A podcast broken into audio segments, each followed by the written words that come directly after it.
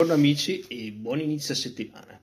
È lunedì e siamo giunti alla nostra rubrica settimanale consueta, per la quale oggi vorrei leggervi un passaggio tratto dalla tradizione esoterica tra metafisica e metastoria di Fulvio Mocco, edito da Chiara Celeste. In particolare tratto dal capitolo mh, mm, intitolato Il doppio e altre entità misteriose, una tematica che, lo devo ammettere, mi ha sempre interessato fin da, fin da ragazzo. Secondo l'occultismo, ogni organismo vivente ha una controparte sottile o eterica, quasi un riflesso, un doppio di cui non siamo coscienti per cui è quasi come se vivessimo su due piani simultaneamente. Certi eventi che ci accadono possono essere il riflesso di qualcosa accaduto nell'altro mondo, nel mondo sottile di tale prolungamento extracorporeo. La stessa cosa vale per ogni struttura o corpo collettivo, le egregore. Come esiste una chiesa materiale, ne esiste una invisibile. Lo stesso per le sette, che parlano così di superiori invisibili.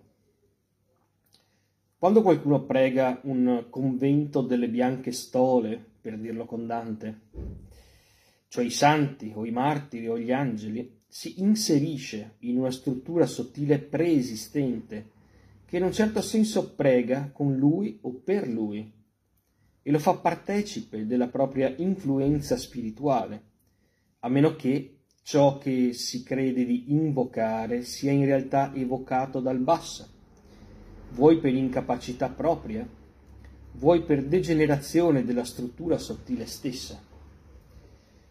Spesso è anche difficile capire se queste parti sottili, individuali o collettive, si identifichino con fenomeni e apparizioni.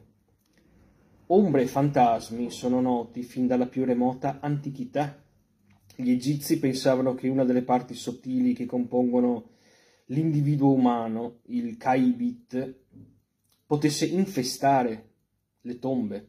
Per i greci erano i resti umani insepolti a produrre lo stesso fenomeno, come narra Plinio, e come la sarabanda di film horror continua a ricordarci. Poiché un fenomeno non può prescindere dall'osservatore, anche i poltergeist o le case infestate devono essere riferiti a un medio umano, anche se inconsapevole. Le sedute spiritiche mostrano ancora più chiaramente la partecipazione dei presenti all'evocazione di un defunto, anche quando questi si presenta con la voce e i ricordi del medesimo. Si potrà quindi desumere che i morti vivono dentro di noi, in ciò che viene chiamato impropriamente inconscio, e che vengano rianimati da una porzione di coscienza prestata loro dal medium, dal mago o dall'entità collettiva formata da una catena di persone. Vi consiglio di leggere il seguito di questo capitolo e del resto del libro perché è davvero eh, prosegue in maniera veramente molto interessante con degli esempi tratti anche dalla, dall'antichità classica.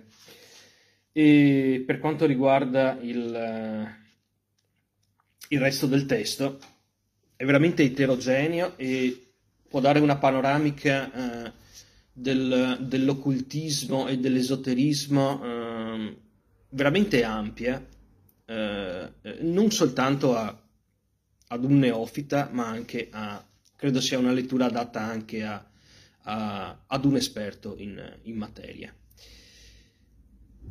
Bene, per oggi è tutto. Io vi aspetto domani qui in libreria e vi auguro una splendida settimana come al solito. A presto. Avete ascoltato Esoterismo On Air, un podcast originale della libreria esoterica Il Sigillo di Padova. La voce è di Fabio Todeschini, la musica è Tim Frost.